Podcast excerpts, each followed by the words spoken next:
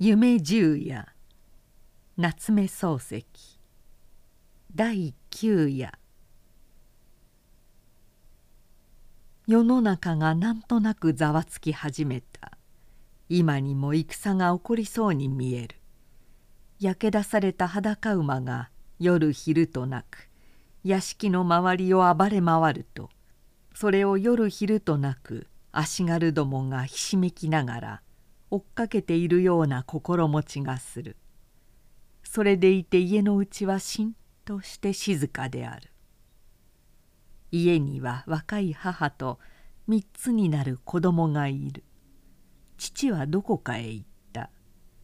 父がどこかへ行ったのは月の出ていない夜中であった。床の上でわらじを履いて黒い頭巾をかぶって勝手口から出て行った。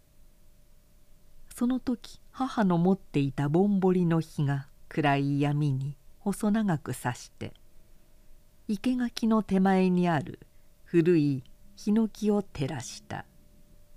父はそれきり帰ってこなかった。母は毎日三つになる子供に「お父様は?」と聞いている。子供は何とも言わなかった。しばらくしてから「あっち」と答えるようになった。母が「いつお帰り?」と聞いてもやはり「あっち」と答えて笑っていた。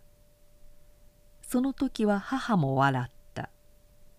そうして「今にお帰り」という言葉を何べんとなく繰り返して教えた。けれども子供は「今に」だけを覚えたのみである時々は「お父様はどこ?」と聞かれて「今に」と答えることもあった夜になって辺りが静まると母は帯を締め直して鮫座屋の担当を帯の間へ刺して子供を細帯で背中へ背負ってとくぐりから出てゆく。母はいつでも草履を履いていた。子供はこの草履の音を聞きながら母の背中で寝てしまうこともあった。土塀の続いている屋敷町を西へ下ってだらだら坂を降り尽くすと大きなイチョウがある。このイチョウを目印に右に切れると一丁ばかり奥に石の鳥居がある。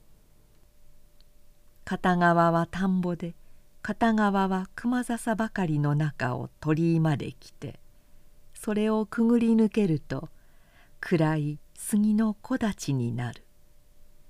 それから20軒ばかり敷石伝いに突き当たると古い拝殿の階段の下に出る。ネズミ色に洗い出された賽銭箱の上に大きな鈴の紐がぶら下がって昼間見るとその鈴のそばに八幡宮という額がかかっている。八の字が鳩が2羽向かい合ったような書体にできているのが面白い。その他にもいろいろの額がある。大抵は家中の者の射抜いた金敵を射抜いた者の名前に添えたのが多い。たまには太刀を収めたのもある。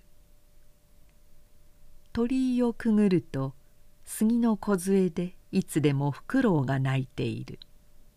そうして冷や飯草履の音がピチャピチャする。それが拝殿の前でやむと母はまず鈴を鳴らしておいてすぐにしゃがんで柏手を打つ。大抵はこの時フクロウが急に泣かなくなる。それから母は一心不乱に夫の無事を祈る。母の考えでは夫が侍であるから弓矢の神の八幡へこうやって是非ない願をかけたらよもや聞かれぬ道理はなかろうと一途に思い詰めている。子供はよくこの鈴の音で目を覚まして辺りを見ると真っ暗だものだから急に背中で泣き出すことがある。その時母は口の中で何か祈りながら背を振ってあやそうとする。するとうまく泣き止むこともある。またますます激しく泣き立てることもある。いずれにしても母は容易に立たない。一通り夫の身の上を祈ってしまうと今度は細帯を解いて背中の子をずり下ろすように背中から前へ回して両手に抱きながら拝殿を登っていって「いい子だから少しのままっておいでよ」ときっと自分の方を子供の方へすりつける。そうして細帯を長くして子供を縛っておいてその片端を拝殿の欄干にくくりつける。それからだんだんを降りてきて二十軒の敷石を行ったり来たりお百度を踏む。拝殿にくくりつけられた子は暗闇の中で細帯の竹の許す限り広縁の上を這い回っている。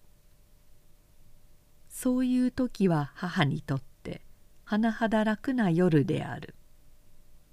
けれども縛った子にひいひい泣かれると母は気が気でない。お百度の足が非常に速くなる。大変息が切れる。仕方のない時は中途で拝殿へ上がってきていろいろ透かしておいてまたお百度を踏み直すこともある。こういうふうに幾晩となく母が気をもんで世の目も寝ずに心配していた父は徳の昔に老子のために殺されていたのである。